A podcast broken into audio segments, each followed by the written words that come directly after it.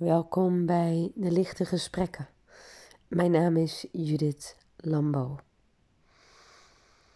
Onlangs nam ik een podcast op over uh, de vergevingsoefening. Ik denk dat ik de liefde niet waard ben. Om dit als een noveen gedurende negen dagen, drie keer per dag te herhalen. Ik kreeg daar uh, onlangs een mooie reactie op van iemand die daarmee aan de slag is geweest. Maar um, wat ontdekkingen heeft gedaan onderweg. En ik wil daar graag tijdens deze podcast op terugkomen. Ik vind het namelijk een, een heel mooie reflectie. Um, want dat is iemand die zich heeft gerealiseerd. Um, dat er meerdere gedachten zijn om te vergeven met deze noveen. Niet alleen ik denk dat ik de liefde niet waard ben, maar ook ik heb ooit gedacht dat ik afgescheiden ben van mijn goddelijke bron. Ik heb ooit gedacht dat wanneer iemand me aanvalt of iets aandoet, ik hem of haar een koekje van eigen deeg moet geven. dus de tegenaanval uh, ingaan. Dat is natuurlijk eigenlijk een, een overlevingsmechanisme. We hebben een aantal overlevingsmechanismes. Uh, het wordt ook wel eens benoemd als uh, vechten, vluchten en bevriezen. In het Engels is dat fight, flight or freeze. Dus de drie F's. En uh, dit is dan natuurlijk de manier om ermee om te gaan, er tegen te gaan vechten. Je bent ooit gaan denken dat je moest gaan vechten om te overleven. En dan lees ik verder in deze reflectie ook. Ik heb ooit gedacht dat ik niemand kan vertrouwen. Ja. Ik heb ooit gedacht dat niets helemaal goed, dat ik niks helemaal goed kan doen.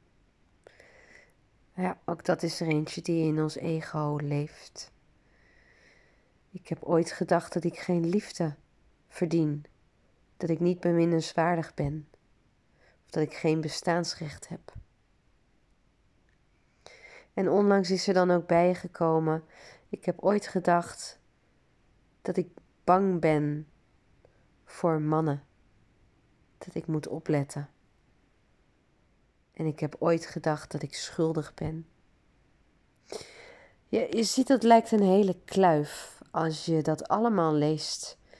Als je ziet dat het allemaal leeft in jouw bewustzijn. Als je opmerkt dat al die gedachten jouw leven beïnvloeden en de manier waarop je daarin omgaat met de mensen om je heen, maar vooral ook met jezelf. Wat hebben al deze gedachten met elkaar gemeen? Dat is zo, ja, mijn passie om dat wat dan weer ingewikkeld lijkt te worden, te vereenvoudigen. De eenvoud te zoeken door naar de kern te gaan. Ik las laatst een mooi boek, Verslaafd aan Liefde.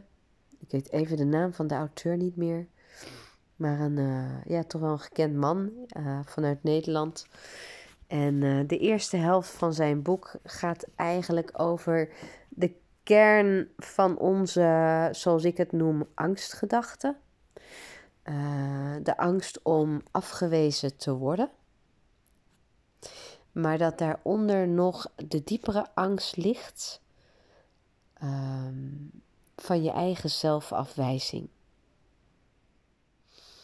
En dat wil ik wel eventjes verder toelichten. Um, want die eigen, eigen zelfafwijzing is eigenlijk zo pijnlijk, gaat zo naar onze core essentie toe, dat we die liever verbloemen en zeggen van ja, ik ben bang dat jij mij afwijst.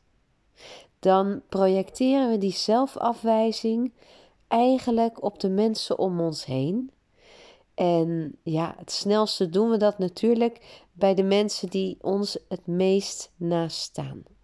Onze geliefden, onze familie, de mensen waar we het meest intensief contact mee hebben.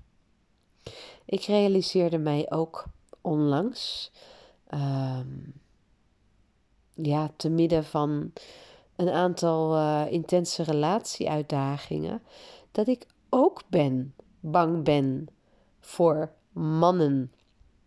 En in mijn zoektocht naar antwoorden realiseerde ik mij hoe ik als kindje op zoek ben gegaan naar de waardering bij mijn vader. Bij mijn moeder kon ik de liefde niet vinden, omdat zij vooral met haar schemaatjes bezig was en eigenlijk gevoelsmatig niet bereikbaar was.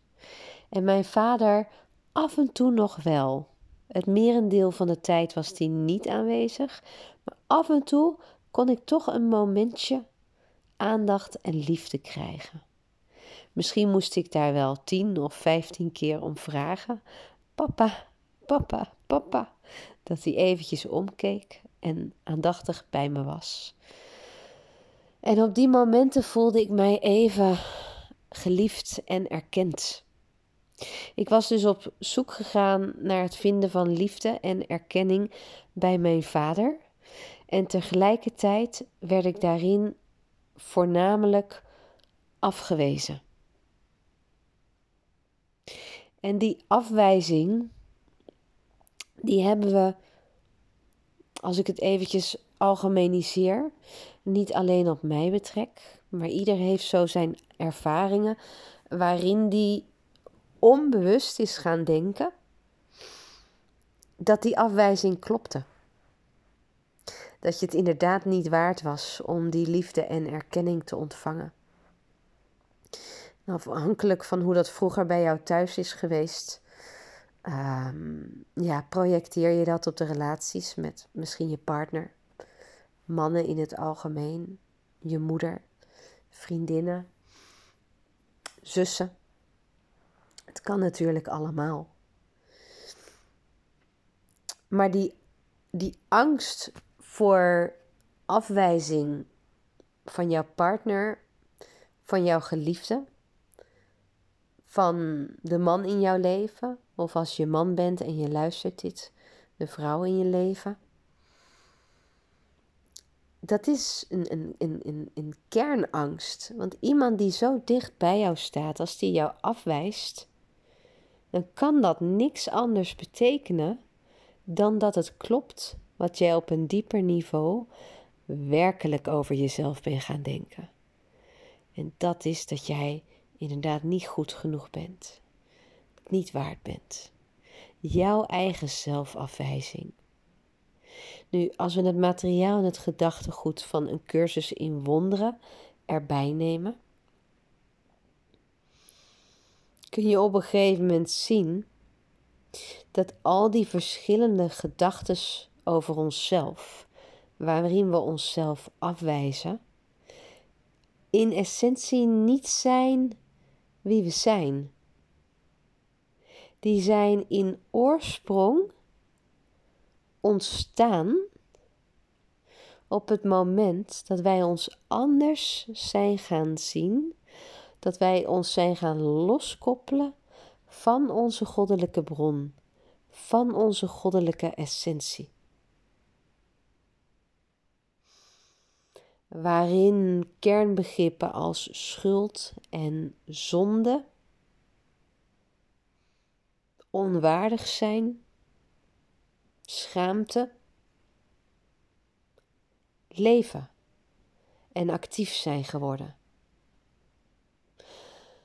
Verbinden we ons terug met onze essentie, dat jij een wezen bent van licht en liefde, dat jij één bent met de goddelijke bron. En dat de wereld die je waarneemt een, een, vorming is geweest uh, vanuit die afsplitsing. En in die droom, in die wereld die jij dan waarneemt en ervaart, kan je zowel liefde zien als angst. Maar dat zijn projecties van dat wat er intern in jou plaatsvindt. liefdesgedachten of angstgedachten. Voel jij je afgescheiden van jouw goddelijke bron? Dan zal je snel overgaan tot angstgedachten. Het gebeurt allemaal onbewust. Voel jij je verbonden met je goddelijke bron, dan ben je veilig. En zal je de ander ook niet als een vijand zien om je beschermingsmechanismes van het vechten, vluchten of bevriezen op te hoeven toepassen. Want die beschermingsmechanismes, die willen jou behoeden om te voelen wat er werkelijk in je leeft. Om je te behoeden, werkelijk te zien dat je op dat moment je geïdentificeerd hebt met jouw ego, waarin jouw pure zelfafwijzing ten grondslag ligt. Maar bovenal is al dat wat ik hier vertel, wat er gebeurt op het moment dat je je als afgesplitst ziet van de bron. En eigenlijk is dat nooit gebeurd. Dus weet en herinner voor jezelf dat als jij in de complexiteit zit van jouw eigen gevoelens en gedachten en je daarin een oplossing probeert te vinden, of terug de liefde en de eenvoud, of de verbondenheid met jezelf en de mensen om je heen. Weet dat je die in essentie nooit bent kwijtgeraakt. Die is er altijd.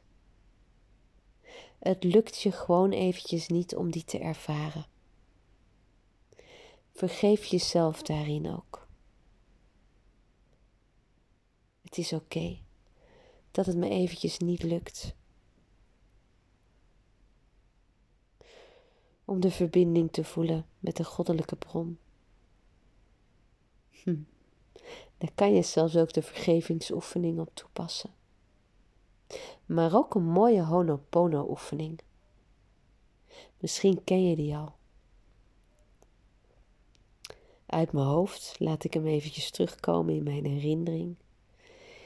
De volgorde, ik weet niet of dat uitmaakt, maar ik zal hem hier toch eens even delen met hoe ik hem herinner. En dan zeg ik het even vanuit het kader in de cursus in wonderen.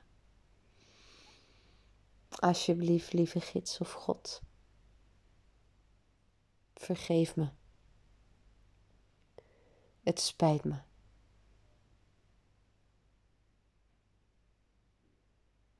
Ik hou van je.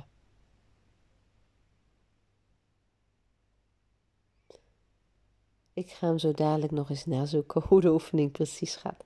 Volgens mij is er nog één facet dat erbij komt. Maar hij wilde nu echt even gezegd worden in deze podcast. Vergeef jezelf.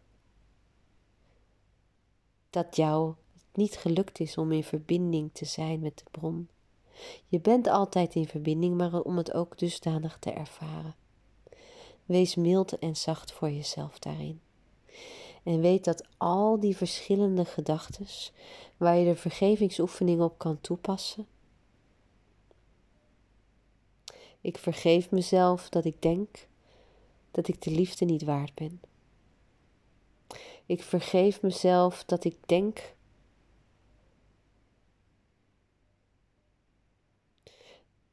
dat mannen mij kunnen aanvallen. Ik vergeef mezelf dat ik denk dat ik niet veilig ben. Ik vergeef mezelf dat ik denk dat ik schuldig ben. Ik vergeef mezelf dat ik denk dat ik er niet mag zijn.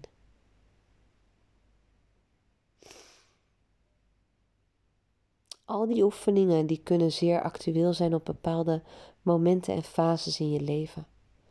Maar ze leiden terug naar die ene vergevingsoefening.